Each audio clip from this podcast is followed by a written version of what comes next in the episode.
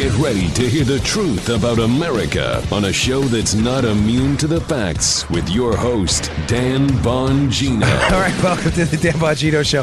Sorry, folks. But producer Joe, how are you today? Oh man, I'm doing pretty good. The traffic here was crazy. Yeah, You know, that's just raining, funny. yeah. That Baltimore region. So, uh, folks, you know, I, I I I put out my email for the audience because I love your feedback. And I got a really uh, a, a great one this morning. I missed this article. what did I tell you a couple weeks ago, Joe? That after the midterms, regardless of what happens, there's going to be a cabinet shakeup like there is Yeah. after every midterm for every presidential administration in modern American history. What did I say, Joe? The headlines are chaos, chaos. it's all breaking down. It's the aliens are coming. The redcoats are coming. The redcoats are coming. I told you this was going to happen. Orson Welles' War of the Worlds. Everybody get out. Oh God, what will we do? What would we Saul? Even Saul's upset about it, Oh. folks. I told you, Oh. and somehow I missed this headline. And I want to thank you know who you are, the listener who emailed me it right before I got on the show this morning. So Trump uh, asked for Jeff Sessions' resignation, and I, I, I listen. Yeah? I, I'm just telling you because it's funny, not because I'm patting myself on the back. I told you. I even used the word. They're going to say it's chaos. Even though everybody does it, every president. Here's a headline New Yorker by Eric Lach, L A C H. Trump fires Jeff Sessions and throws his administration back into chaos. Oh! So thank you to uh, who's the listener there. I'll give you a little shout out. I won't use your last name. Don't worry. Was it Matt? Yeah, I think it's Matt. So, uh, I told you. I said I told you that was going to happen. Uh, of course, the the chaos line. So um, thank you for the heads up on that. Hey, Stack show today. Yesterday, I told you I was going to dig into Arizona. Um, I also want to talk about Whitaker a bit because I missed something yesterday. A heads up by another listener. Uh, before we get to that, today's show brought to you by our buddies at My Patriot Supply. Folks, you insure everything in your life that matters. Think about it your health, your teeth, your car. People have eyeglass insurance. How can you not have food insurance? It's crazy. I'm, I mean, I'm not trying to insult you, but it's true. I, I mean, I guess in my prior line of work, doing what I did, I was always concerned about backup plans. You really, really should have food insurance, especially if you have, you know, you have kids out there. Can you imagine an emergency not having food? Forget it. How long is that food in your food closet? I can't call it a pantry going to last. We're in a season of change. That's probably not good. Markets swing. Uh, weather disasters are weekly events in our news headlines, and political unrest and fallout will increase. You know, he's seen these Antifa guys. Gosh, I mean to be dramatic, but to all these sudden changes, one thing's a fact: we should be prepared. Our day-to-day lives are likely to be disrupted. You need a plan for food storage and water filtration when emergencies strike. Protection from disasters, survival tools, those kind of things. Get those items at My Patriot Supply. I use them. You should too. They've helped a million hardworking Americans become more self reliant. My Patriot Supply sells hundreds of items. The selection's endless, including emergency food kits, gravity powered water filtration systems at mypatriotsupply.com. That's mypatriotsupply.com. Can't recommend this company enough. They've been with us from the beginning. Their products are top notch. Could be an earthquake, cyber attack, uh, or a disaster that shuts down our power grid. For all these emergencies and more, get your supplies at mypatriotsupply.com.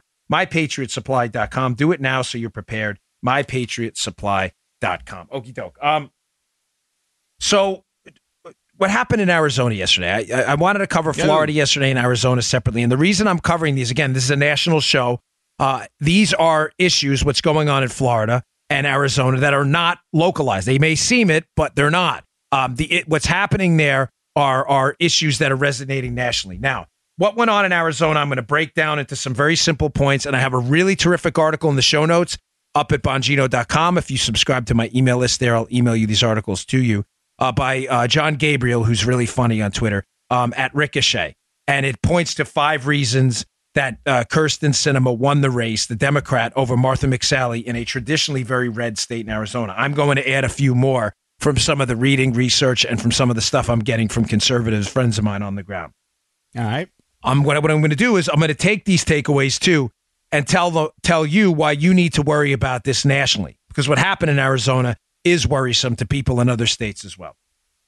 Number 1, ladies and gentlemen, candidates still matter. I am not piling on Martha McSally. I lost races, okay? I mean, I'm in no position to be criticizing people who lo- she won her her congressional race before lost the Senate race. At both times it's been in a sliver. But I'm just telling you what I'm getting from people on the ground. And one of the things you'll read in this Ricochet piece is one of the criticisms of McSally's race, Martha McSally, the Republican in Arizona, and why she may have lost the race, is she played the prevent defense, which was a great analogy yeah. Gabriel uses. She played not to lose. Um, I, am not just hearing this from the article, by the way. I wouldn't bring it up if, if that was the case. I'm hearing this from a lot of people that she she did not play to win. She was not aggressive in her campaigning. Um, apparently, the retail politicking, she was out retail politic by Sinema, who was out there shaking hands. I mean, I, I I'm I'm disturbed by this, folks. I can't understand how in Montana, Montana, Jon Tester, the Democrat, in a blood red state, beat Rosendale. And some of the emails I got, I'm not off track here. I just want to just say what's because this is, again, this is applying nationally. Candidates matter. One of the things people said to me about Rosendale is, oh, he seemed wooden and he didn't seem, um, he seemed like a carpetbagger from out of state. He came off that way. Folks, gosh, this is not a reason to vote for the Democrat. I don't get this. Like, we're looking at the destruction of our country by awful Democrat policies and we're seriously talking about this kind of stuff. Oh, he lived out of state. You're going to destroy your state. I'm sorry, but this is, I don't understand what's going on. I've had to like bite the bullet and vote for a number of crap candidates, good people, but terrible candidates, people who I disagree with, frankly, my own congressman in my district on a number of issues, because I understand the value of having a Republican majority. Not that they're going to solve all your problems, but Democrats are most assuredly the cause of them. How in Arizona, despite lackluster retail politicking by McSally, some Republicans crossed over and voted for a woman who's on the record saying how much she can't stand Arizona in Kyrsten Sinema is bizarre. I don't get it. What's the complaint? She didn't knock on your door? I, I, don't get it. But on the on the what we can learn from this side, it Joe, candidates still matter. Yeah. I said this in my race where I knocked on 7,000 doors myself and we almost pulled off an upset. You have to show up. And this is the criticism of McSally that she ran the prevent defense. She played to not lose. She didn't play to win. That's not good, folks. Number two, apparently they overdid it on the negative ads. Folks, uh, listen to me. If there are political consultants out there, or if you are a candidate looking to run for office, I am begging you. I did not run a negative campaign ad in my race. Again, we almost won in a D plus six district, mm-hmm.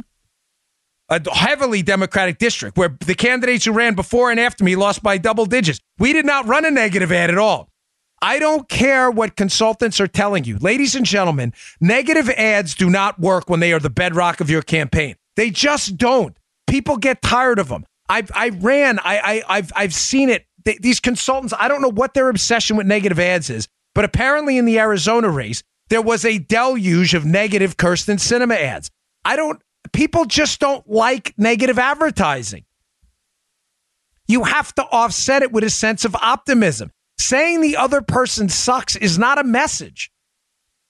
I'm sorry, it's just not. And it makes me think of the the Allen West race down here against Patrick Murphy in Congressional District 18, where I live now where Patrick Murphy, the Democrat, in a huge upset, wound up winning by one point over Allen West. And one of the things people talked about after the race was the relentless negative advertising against Patrick Murphy, who had had uh, some kind of a um, arrest in his youth. Folks, they tried that against Beto in Texas, who had been uh, arrested in a in a very suspicious uh, uh incident involving a car and leaving the scene. Listen, folks, that's all bad stuff. But Joe, would you agree that uh, people are just very forgiving and they just don't want to hear endlessly about what happened to a candidate when they were 18 years no, old? It's, I'm, listen, it's terrible. I'm not telling yeah. you it's a fair game. I'm just saying people just don't care. Joe, you and I have been in scraps. Yeah. Stuff happens. Yeah. People are very forgiving in the United States. They don't want to hear 600 ads about how Murphy was involved in this uh, what I don't know what it was, DWI. I don't remember exactly, but it was it's endless. And then the Beto stuff about people just don't care. You know that negative ads against Sinema. All right, great. I know she under she was in a pink tutu saying it was okay to fight with the Taliban or whatever. I get it. Let it speak for itself after a while. You have to define yourself. I'm saying this again, not because I want to talk about Arizona to a national audience, because number one, candidates matter. Takeaway number one, everywhere. We have 2020 coming up. Stop playing not to lose. Stop playing to just for the the managed. Oh, the Republican Party, we're going to be the managed decliner. We got to keep government spending the way it is. You know, we don't want to cut programs. God forbid. Play to win. Play to win like you have some freaking cojones. That, that seems to play to win. That seems to be a big mindset with the Republicans playing Oh, playing to not pathetic. lose. You know what I mean? It's over and over. Yeah. Oh, we can't run against Obamacare. People Ah. like it. People like it because they don't know what it is. It sucks. It's a disaster. Play to win. Have some cojones, man. Go down swinging on principles that matter to you. The Democrats do it all the time. Stop playing not to lose. Social Security. We can't cut that. Hmm. Cut it. There's no money. How about explain to people how if you're 55 and older, you're okay, but 55 and younger, we're going to have to fix it, or your grandparents are going to be out in the street? How about explaining the economics of it? How about playing to win for once? Government spending. We're going bankrupt. It's out of control. I haven't even got to the debt ceiling. I want to get to that yesterday. Interest rates are going to go up. You're going to pay 15% on a mortgage if we don't fix this. Explain it. Have some guts. My gosh. Again, second, negative ed. All right, enough already. What do you stand for? I hated that in my campaign. I didn't run one of them. Not one. I didn't think so. I didn't remember one. No. No, I, I find it. I asked people go to YouTube and find a negative ad. I ran against the. It's not there. Everything was my, uh, you know, my uh, low taxes, how we were going to figure this out, the Maryland economy. I, I just wasn't interested. In, in, in oh this this guy sucks. That guy's. It's, it's just folks. I don't care what the consultants tell you. It is a loser strategy. Number three with the McSally race, and again, this kind of they're not they're not mutually exclusive of each other. This more goes in the line with number one. She played not to lose. She was just too chummy with the McCain. Uh, you know, God rest the man's soul. I don't like speaking ill of the dead, but she was too chummy with the McCain faction. People want people who are going to fight for Republican principles, and it's clear. Again, I, I'm not talking ill of dead. I'm just telling you what happened. McCain was not a conservative anymore. He sunk the Obamacare reforms and the Obamacare repeal. We had issues with him on immigration. He was just not a conservative anymore. According to uh, Jon Gabriel's article, she was just too chummy with McCain. Maybe you folks on the ground have a better read of that. Again, this one I'm I, I this one I have not independently confirmed through my sources on the ground. This one I'm reading from the article, so I'm going to leave that where it is. Fourth, the left is figuring it out in red states, folks. There are danger signs everywhere. How the hell did Beto finish within 2.6 points of Ted Cruz in Texas? How? Ted Cruz won by 16 points in the last election. The governor won by almost 20, Greg Abbott. Doug Ducey, the governor of Arizona, routed his opponent, meaning people split ticket voted. They had to. If the Republican at the top of the ballot running for governor wins by 20 and the Senate candidate Republican loses, or in Ted Cruz's case, only wins by 2.6, ladies and gentlemen, a lot of Republicans voted for the Republican governor and the Democrat senator. That's just simple math. Why? Because the left is figuring it out, folks. They are figuring out how to organize in red states, and it is big, big trouble. And they're doing it two ways. This is not in the piece. This is me kind of improving on separate stuff I'm hearing on the ground from activists. There are two things they're using. They are using education issues to stick the camel's nose under the tent in red states. We've seen it in Oklahoma. We've seen it in Arizona. You're going to see it more in Texas. They are using teachers' pay to organize people because swing Republicans, moderate Republicans, independents, and almost every Democrat will they everybody loves teachers and you should.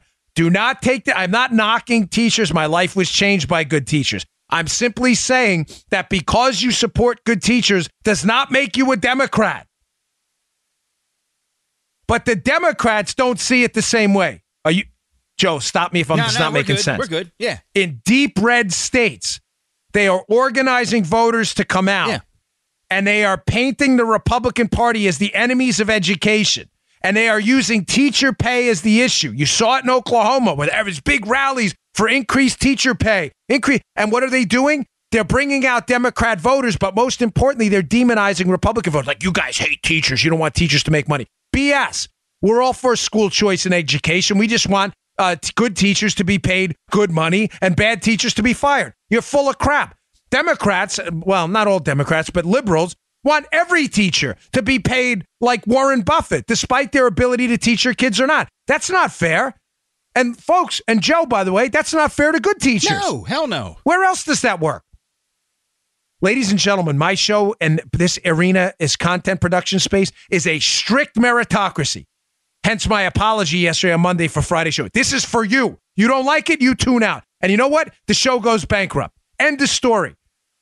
I love that. I love that I got to produce. I love that when I don't produce, you email me about it. And I love that I have to come back to you and say, hey, my bad, folks. I don't feel bad for it for having to apologize. I didn't. I your it's your show. The show's for you. To what? Why are I don't understand why teachers are exempt from that. I'm not knocking you. I love you guys and ladies. I'm not kidding. You changed my life. Literally changed my life. Miss Gilfeather, God rest her soul, Miss Shortino. You changed my life. We grew up poor. We went to a Catholic school that took us on as a near charity case at times. Sister Jane, just friended her on Facebook from St. Pancras. I didn't even know she was still alive. Thank you. Sincerely. But I say to the teachers, just like I say to people counting on Social Security who are 55 and younger, the rules of basic math eventually take over. State budgets cannot afford to pay every single person $250,000 a year, regardless of skill. It just doesn't make sense. Granted, those are hyperbolic numbers. I'm just giving it, I'm just trying to, it is exaggeration for effect, and I probably shouldn't do that.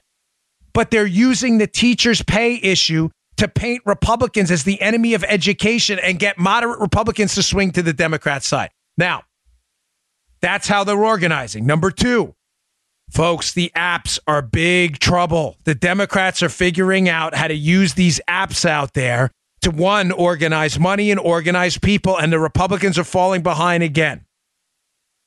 Joe, have you heard of Vote With Me? No. You should. I hadn't either before about two weeks ago. Hmm. And I've been meaning to talk about it, but we've been sidelined by the relentless news cycle. Vote With Me, Joe, is an app mm-hmm. targeted towards Democrats that when they download it, it allows you to, it allows the app to access your contacts. Huh. It allows the vote to apps, access your contacts and determine people in your contact list in your phone book um, who have voted, uh, how they're, I can't say how they're voted. We have a secret ballot, but how they're registered and if they voted in the last few elections. Brilliant! Well, yeah. It allows It you to send text to them to remind them to vote. It's a big deal. Mm-hmm. This Vote With Me app is attributed, a lot of their success in some of these swingy districts is being attributed to their use of technology, this app and others. Republicans, we better get on the ball. You understand how this works? It accesses your contacts, sends them a text to vote. Yeah. Wow. It finds out what their party affiliation is. This is a big deal. A BFD, as Joe Biden would say. it's not illegal. There's nothing wrong with it. I'm not impugning the integrity of entrepreneurs who figure out how to people. Uh, yeah, I'm a capitalist, even in politics. But I say to the to the Republicans here, you better get on the ball. We can't screw around. That is slick, Dad. I'll tell you. It is big time. And we're falling behind. We can't afford this again in 2020. So the number the number one takeaway, uh, good candidates matter. McSally played not to lose. Number two, negative relentless negative ads are a loser. How many times are we going to try this? Number three, getting too chummy with the moderates in a red state like Arizona turns off the conservative base. Number four, the left is organizing. They're using teachers' issues, which are not Democrat issues. Republicans want teachers paid well too, as long as you're good. They're using teachers' issues and technology to organize, even in red states. They just, they, I mean, they just flipped the Senate seat in Arizona.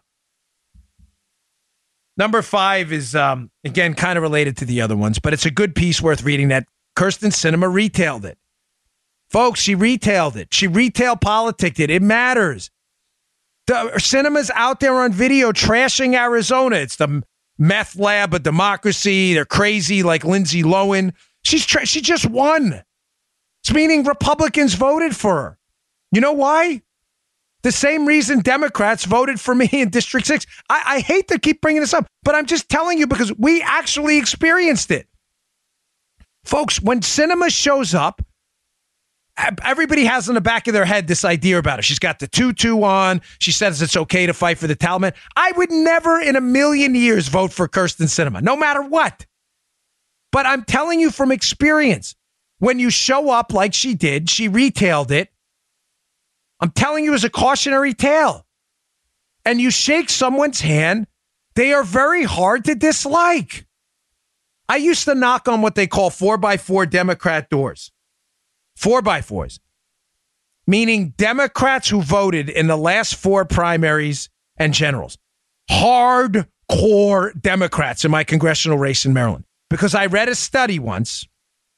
I think it was at Penn State. Forgive me, I could be wrong. But I'm a very I'm an analytical guy. When I decided to run for Congress for the second time, I wanted it done scientifically using using studies, research, and I wanted to do it the right way. I read a study that when you knock on people's doors and you meet them face to face, they're not more likely to vote for you, but they're less likely to vote against you. What does that mean? May sound confusing. It means when you knock on a four by four Democrat door and you have a good conversation with them, they're not going to vote for you as a Republican but they darn well may bypass your race and not vote for the Democrat either, mm. especially if the Democrat's unimpressive. Now, it's clear there were some crossovers in this race, so Sinema must have done a good job of not only getting Republicans not to vote against her, but Republicans to vote for her, despite trashing the state. Folks, we got to show up. The retail politics matter. These there is no time to sit down. We're, yes, we're still talking about 2018, the hot wash stuff, but 2020 started. There's no breaks, there's no time off. Retail politics matters. Folks, Texas should scare the living daylights out of everyone. If we lose Texas, it is over. Over. We will be a minority party forever. Okay, something else that happened on the very suspicious side in Arizona, by the way, because I'm not suggesting to you that all of this was, oh, Sinema was so wonderful. She was not. I believe she was in a, her issues and, and her and her and her comments on Arizona are were atrocious. But she managed to retail it out. She had a little help, Joe. I have an article from the Washington Free Beacon up at the show notes today. Another thing for you to pay attention to, because then we got more elections coming up when it comes to suspicious electoral activity. Hmm. Joe, they opened up, quote, emergency voting centers in Arizona. Huh.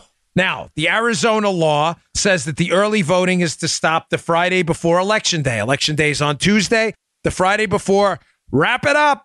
Wrap it up. That's the law. Well, the Tolleson County mayor, who had endorsed uh, Sinema, excuse me, Tolleson, not county, Tolleson mayor, it's not the county, uh, asked for some Maricopa County in Democrat areas emergency voting centers, which were open Saturday and Monday. Now, state law says that those emergency, uh, the, the early voting is supposed to wrap up on Friday. Joe, is Saturday after Friday? Take a minute to think.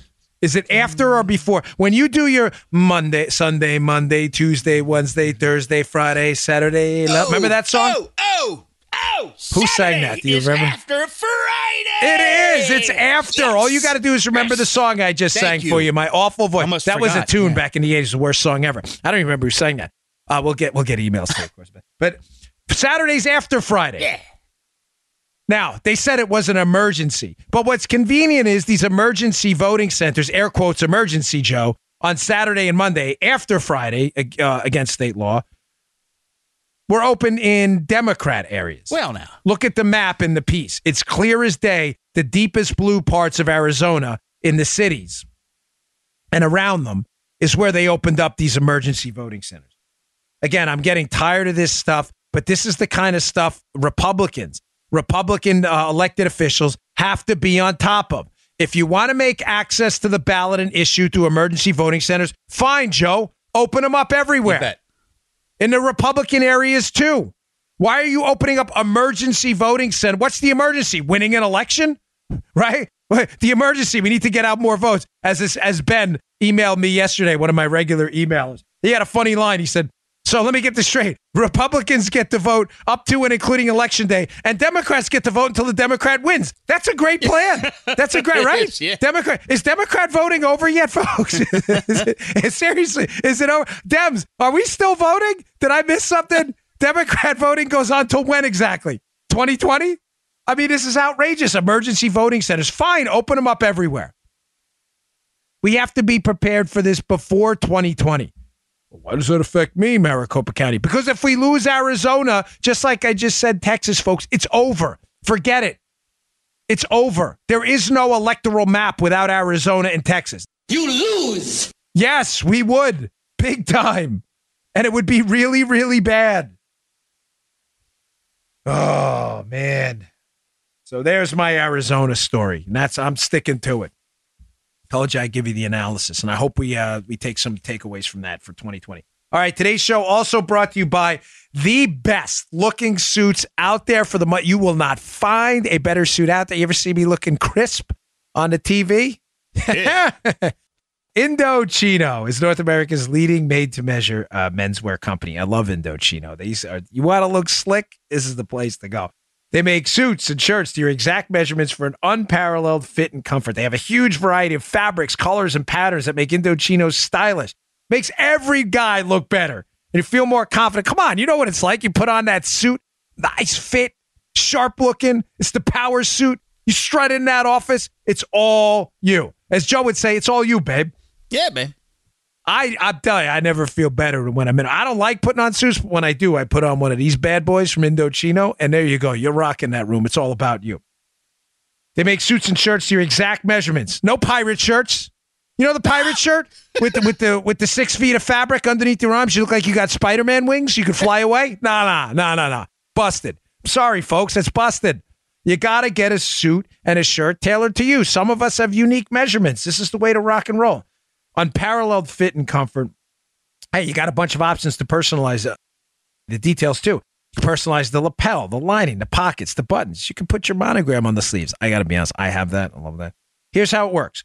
Visit a stylist at their showroom at Indochino and have them take your measurements personally or measure at home yourself and shop online at Indochino.com. That's I N D O C H I N O, Indochino.com.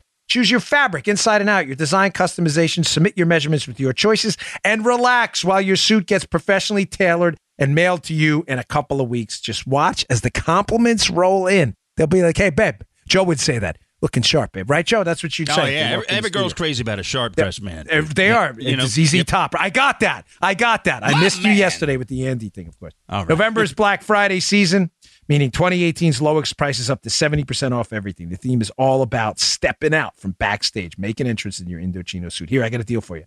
This week, my listeners can avail of Black Friday pricing by using code Bongino at checkout. That's 70% off the regular price for a made to measure suit, plus shipping is free. That's Indochino.com. Promo code Bongino for up to 70% off Indochino.com. Yeah, baby. Yeah. All right. Moving on. Um, one quick story that I want to debunk for you that I'm getting a little upset about. I want to get in yesterday, but there's so much stuff going on. I've been overwhelmed. There's a another media fake news story making its way around about Trump and a stop he was supposed to make in France to an American war cemetery, uh, 55 miles out of Paris. Uh, the story, the media narrative, the media narrative, Joseph goes like this. You probably heard this story. If not, I'll remind you. Uh, Trump bypassed in this American cemetery stop. Uh, what is it? Northeast of Paris, uh, American War Cemetery there. Uh, where basically because he's lazy and he didn't feel like going and it was far. Uh, eh, wrong, folks. Here's what that that you understand. That's the story, right? Right. That's not what happened.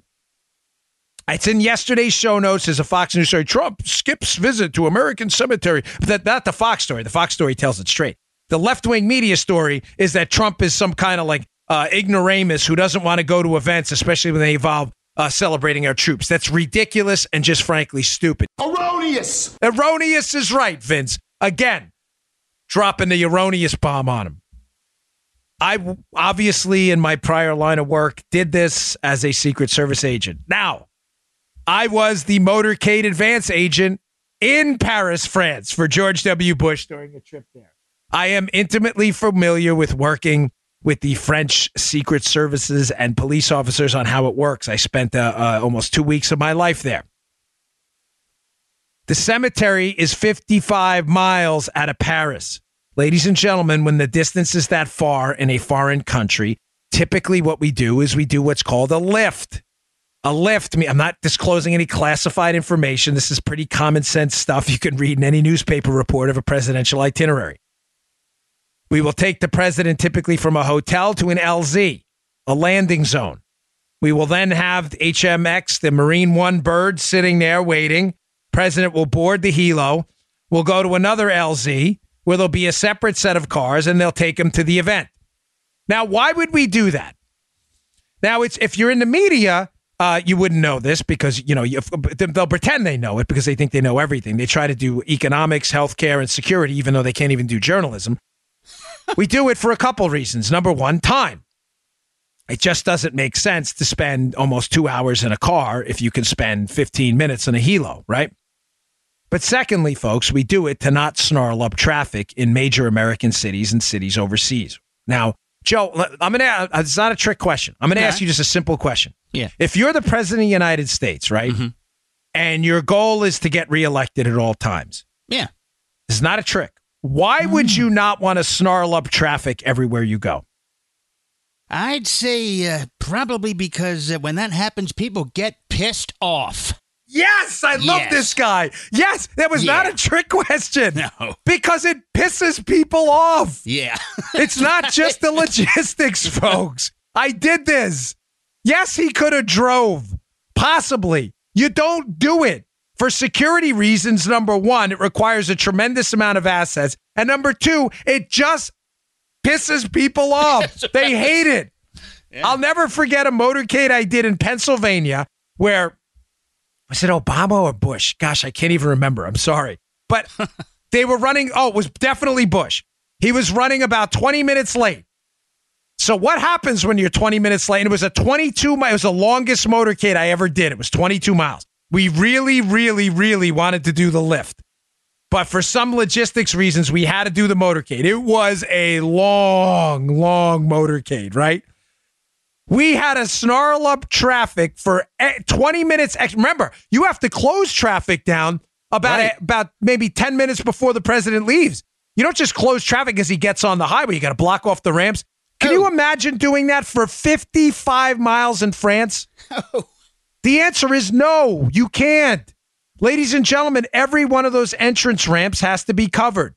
Do you have any idea how many French police officers and security services, gendarme, or whatever it may be, you have any idea how many assets it would have taken to motorcade the president there? Now, I, I didn't even, I'm sorry, I missed this one. Why didn't they lift him? I didn't even tell you that. They didn't lift them on the helos because the weather was awful and it was dangerous. It happens all the time. But, ladies and gentlemen, it was entirely impractical from a security perspective and from snarling up all of France's perspective to motorcade President Trump 55 miles. Cut the crap with the fake news. It wasn't President Trump. Oh, he doesn't respect the truth. You're just making it up. I did this. Don't tell me what happens. I'll give you one more quick story. The Pennsylvania that was the Pennsylvania thing. Uh, what was the story in the newspaper the next day? Because Bush was 20 minutes late. We had to close down the highway 10 minutes before his expected departure. He didn't leave till 20 minutes later. We had the Pennsylvania highway shut down for almost 45 minutes. Joe, the next day in the paper, they were fuming, Yeah. fuming. That is not the goal of a politician trying to get votes. Let me upset everybody in a swing state like Pennsylvania. Not good. You don't want to do it overseas either. This is a fake news story. So, bottom line, the helos couldn't lift them because of bad weather. The motorcade was impractical from an assets perspective, security wise, and from a political perspective. You don't shut down the whole the country. And I don't mean political in a snarky way. I mean it in a practical way. You're there in a foreign country as a guest, even though you're the president. You don't snarl up the whole country. Then you may, oh, here, here's their comeback. Well, other foreign leaders did it. Ladies and gentlemen, they don't do it like the Secret Service. I'm not crapping on them. They're great people. They're patriots. A lot of these security services do a great job for their foreign leaders. They're not the U.S. Secret Service. We don't mess around. We take unusual amounts of assets to do our thing because we don't take chances. There's a big, big difference between our footprint and Hungary's uh, prime minister. I'm sorry, I'm not knocking him. I'm just telling you, I've been there. I've done these international events where all these countries come in and they don't do it like we do it. This is fake news. One quick note on this. When I was in Afghanistan with President Obama, we were supposed to do a lift. We were supposed to do a lift to the embassy in Kabul from Bagram. It's a it's a lift. It's about a 15 minute flight. There was a sandstorm. We had to cancel. Ladies and gentlemen, it was a big deal. The embassy was excited, really excited. We had the whole event was planned.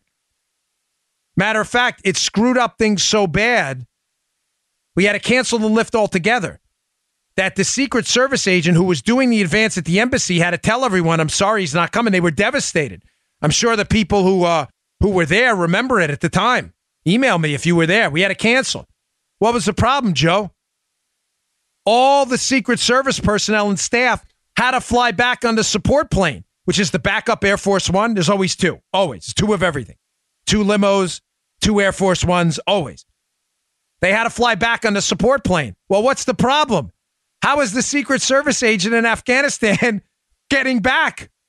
He was coming back on the helo that never went to Kabul because we had to cancel. So we were like, oh, hmm, how are we going to get? we can't leave him in Afghanistan. So we had to have him driven back. And he was like 20 minutes late. And it was a big problem because we had to light up the runway in Afghanistan on Bagram after Air Force One took off. They took off in the dark. And air and the support plane was sitting there, which looks like Air Force One, on a fully lit up runway that had only lit up for the for the taxi off. And everybody was like, guys, you need to get the hell out of here because yep. these these terrorists in the mountains will launch IDF, indirect fire and mortars, and they'll take out your plane if you keep sitting here. So I'm sitting there on the tarmac, like, brother, where the hell are you? He's like, we're almost there. We're, you don't have to worry about speeding tickets, thankfully, in Afghanistan. We're almost there. I don't even remember how he got back. Oh, I, I think he may have come back on a on a C-130. I'm not even sure, to be honest with you, if it was. But either way, it took a long time. He finally pulled up however he got there, he pulled up in a Jeep and he was like telling me the story. I'm like, bro, save it. Just get on the plane. I don't care. We'll talk on the plane. We jumped up and plane. They I, and I tell the pilot, just go. Just, and right, we were out of there, and I was like, thank God. Bottom line, this uh-huh. stuff happens in the Secret Service, the real world, and these these. I just want to say it so bad. These dip mm, rhymes with hits in the media who don't know even basic stuff about security. Oh, Trump, Trump crapped all over the troops. You don't know squat. Shut your pie hole. Sound like a bunch of idiots. I don't know how newsrooms. Actually, I do. I actually do commentary. Unlike I could probably comment on it. Stop commenting on stuff you don't know nothing about. You have zero expertise in this at all. That's not what happened. They canceled the lift because it was dangerous. End of story. Stop making stuff up, you dopes.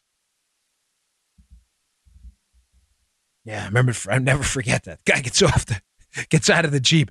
Hey man, you'll never guess what happened. Don't care. Get on the support plane. It's time to get out of Dodge.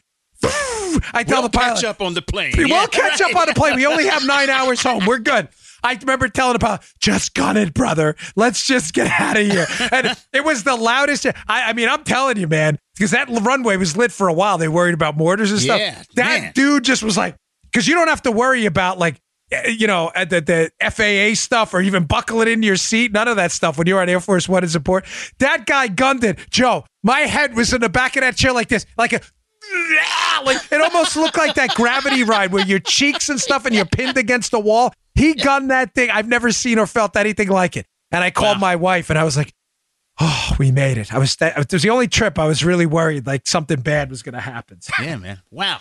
Yeah, crazy. Yeah, yeah.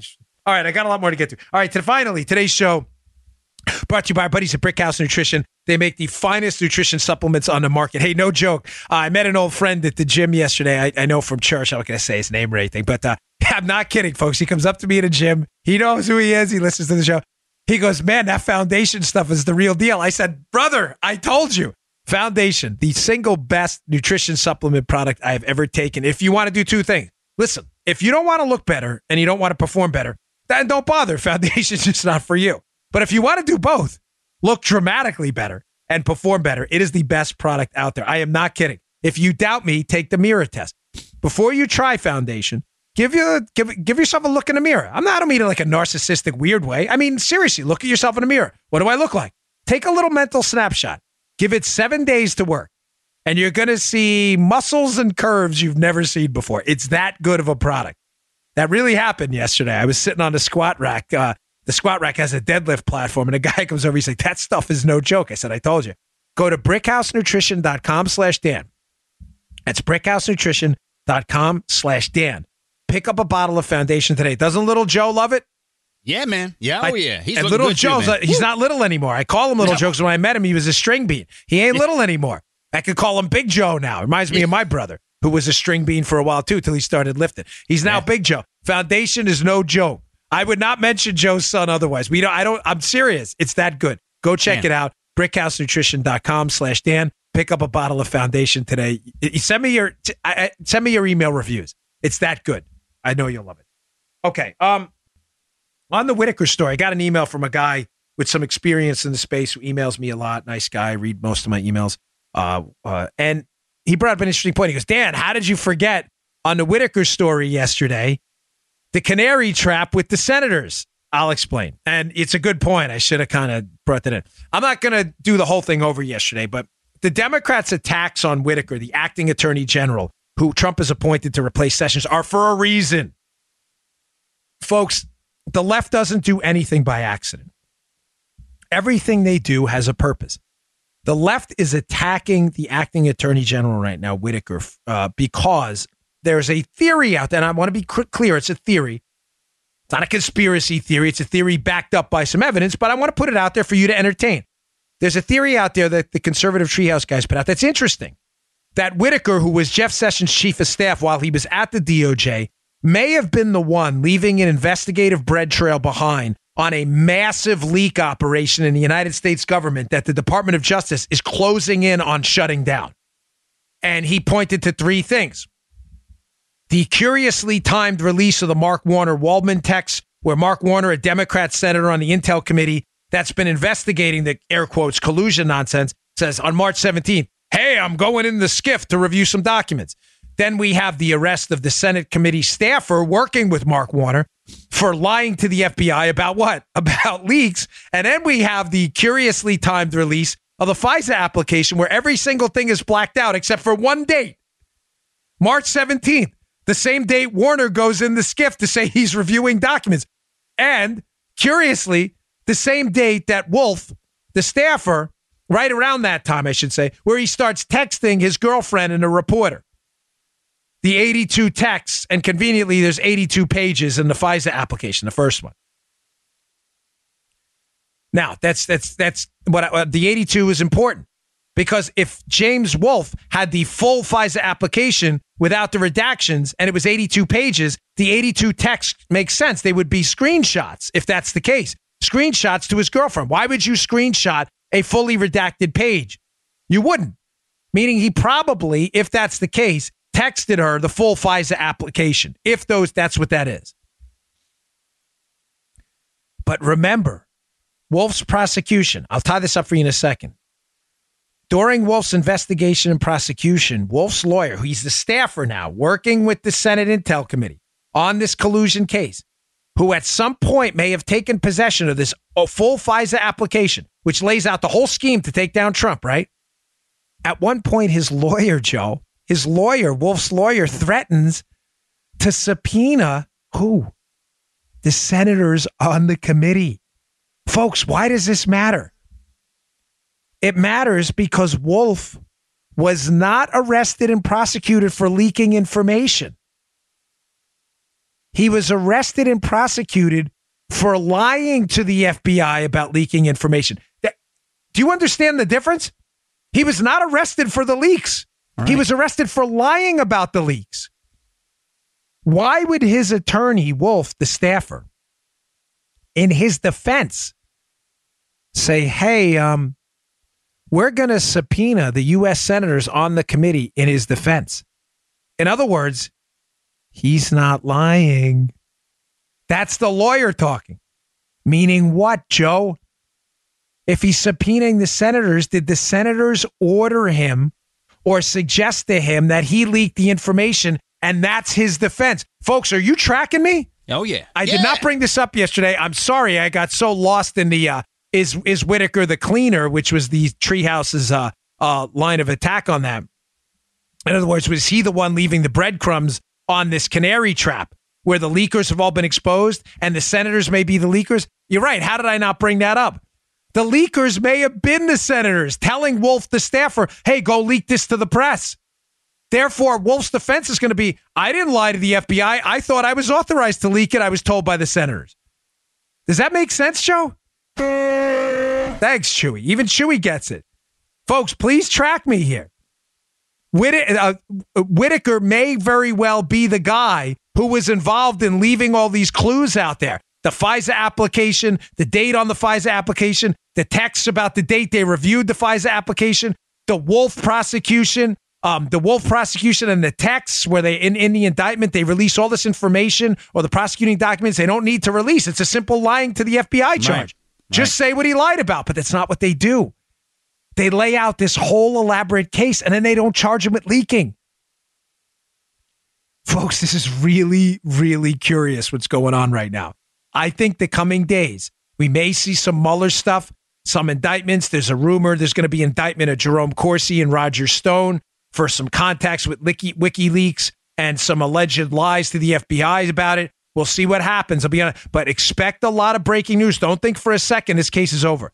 They are attacking Whitaker full force because I think Whitaker, to sum this up, is read in fully on the fact that some United States senators on the Republican and Democrat side may be knee deep in a major league leak scandal where they leaked sensitive FISA documents to people in the media or, Joe, ordered someone else to do it. And that someone else may, in fact, be Wolfe. And that would explain why Wolfe's attorneys are like, no, no, we didn't lie about it. Matter of fact, we're going to subpoena the senators. Why would they do that? Why would you do that? because maybe he was ordered to do it. So good call on that. I'm sorry I missed it yesterday. Um, couple of other stories I wanted to get to, folks. There's a uh, had a conversation with a conservative friend of mine. You guys see a lot on Fox this morning, and he's like, you know, Dan, I got to tell you, of all the things about your show, he's, I really appreciate the economics stuff. He's like, how'd you learn all that? And I, you know, I, I just reading and, you know, I did a finance uh, MBA in school. I'm just, I just really enjoy economics. But one of the things I wanted to discuss uh, today with you just quickly is, folks, the debt ceiling is about to go up again in midsummer. Guys, ladies, uh, Dan Horowitz wrote a piece on this. I, t- I talked about it last week. I interviewed Dan Horowitz on my NRA TV show, which airs at 5:30 p.m.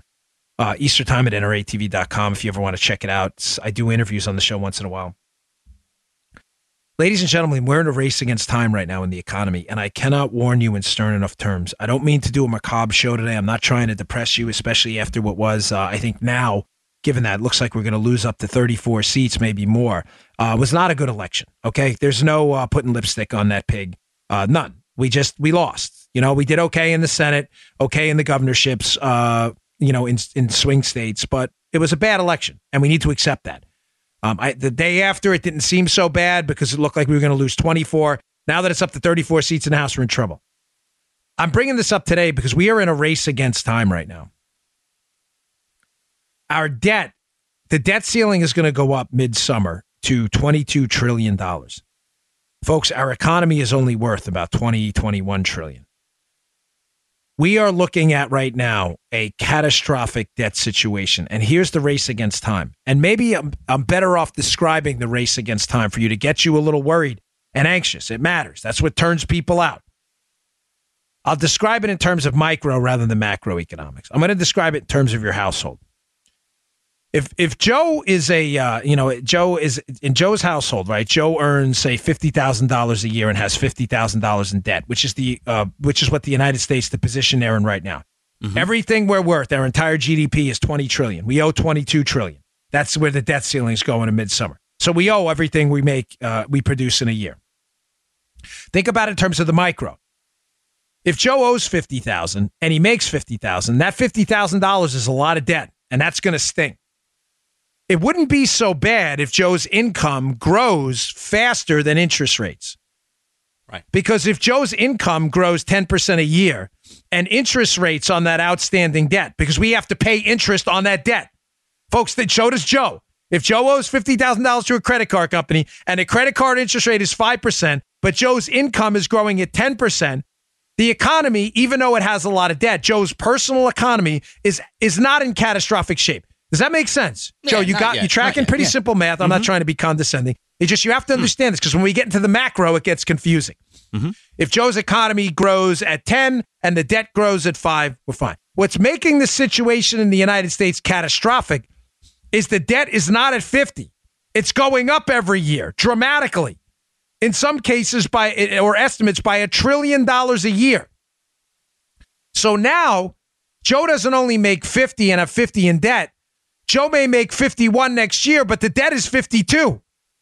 So now we have a math problem. Because even if hmm. Joe's income goes up by 7% and the interest rate on the debt goes up by 6, the debt keeps going up, not just because of the interest rate, because he's taking more debt out. Every year he's spending more than he earns. Folks, we are in a catastrophic race against time right now, and I wish Republican lawmakers would get their heads out of their butts and finally take a stand. Let me circle back to point one and what happened in Arizona. We are playing it too safe. Sooner or later, the combined effect of the interest on the debt as interest rates go up, which they are going to do. Why do interest rates go up as debt goes up? Think about it very simply, whether in Joe's case or the country's case. Because in order for people to lend Joe more money as he takes on more debt, Joe is a bigger risk. So they're going to want higher interest rates and returns to compensate. They'll maybe lend Joe money at 50, um, uh, you know, at $50,000 in debt. But when Joe owes 70 in debt, they're going to be like, Joe, Joe, this is too much. I need 10%. The same thing's happening to the United States. Interest rates are going to have to go up as our debt goes up because the country is going to become a bigger risk. If interest rates and the debt continue to go up, ladies and gentlemen, we are going to have to grow at staggering rates to make ourselves grow out of this bankruptcy apocalypse. Now there are two ways to do this. Thankfully, there are two forks in this in this road. I shouldn't say forks, they're parallel paths. We can cut government spending dramatically, which is what we should be doing, and have a full court press on entitlement reform. If we do that while simultaneously cutting taxes and juicing the economy for 4 and 5% growth like Trump's been doing, ladies and gentlemen, the debt will become entirely manageable and we will be on a glide path into the future for prosperity you've never seen before. The problem is we're only focusing on one fork. On this parallel track, we are stalled on that. We're actually we're not even stalled. We're on a, on a horrible path on the government spending side. We're spending more and more and more. It is eventually going to become a pure mathematical certainty that we will become bankrupt. Certainty. On the tax cut side and the regulation side, Trump is doing an excellent job. I am begging, imploring for the audience I have to anyone listening, please make this case to the American people and stop playing it safe. I'm saying that, Joe, because we are at a tipping point right now. And if we hit a recession before the 2020 election, folks, record this show. Record it and keep it on your uh, on your phone. If interest rates start to go up because the, the debt seems uncontrollable and people stop lending us money and we got to go up to maybe five and five and a half and six percent, even higher. We were at you know 15% for mortgages in the 80s. The cost of money is going to go up. The economy could go into recession because we're spending too much and we have to pay higher interest rates. If it goes into recession before 2020, the general election, folks, I'm telling you right now, it's going to get ugly. Ugly. Catastrophically ugly. The good news is we can stop it if we just put a cap on the spending now. I'd love spending cuts, but if we simply said no more, we have too much debt. We are not growing it. We are not growing our budget anymore. If we just put a cap on it, Trump is growing the economy so much through the tax cuts and deregulation. that we have the chance to grow our income, our national income, just like Joe's income, at a high enough rate that the debt will become manageable and not the problem it is now. We're running out of time, folks. I can't say this enough. Dan Horowitz wrote a piece, it's in last week's show notes somewhere at Conservative Review about exactly this problem. This will not continue forever if we continue to stick our heads in the sand. We have got to get a lid on government spending. And I bring it up because the debt ceiling's coming up again and they're going to bump it again and nobody thinks anything about it anymore. They just think this is going to go on forever. It will not. All right. Um, one last story here. Folks in California. Listen, I love you guys and ladies out there. I really feel bad. I've traveled out there a lot. Uh, you have the fires going on now, which are just, I brought it up yesterday. I lived through a house fire. It is uh, the Camp Fire is now the deadliest in state history. God bless you. Uh, and I, and follow, I, I know I know I hate to even talk about a political story. It's not related to the fire, but I wanted to bring that up first. And please listen to the ending of yesterday's show. I've been through a. It is the most devastating thing. You don't even know what you lost because years later you go back and go, oh my gosh, where were my Doc Martin boots from? Oh, they burned too. It's it's the worst thing ever. It really is. It's horrible. But California, folks, I don't know if you read the story, just elected a supermajority into the Senate. They already have they have 40 senators and uh, 80 representatives in the California House. They finally got to 28, meaning they have a supermajority now, Joe. California, I'm telling, I'm just telling you for the. I know you listen to my show. I get some of your nasty emails. California liberals, you now own the state completely entirely the state, state level politics. There are obviously pockets of republicanism left. You own state level politics. You now have a supermajority in both houses. You have the governorship, the lieutenant governorship, the attorney general. You have everything. There's nobody left to blame.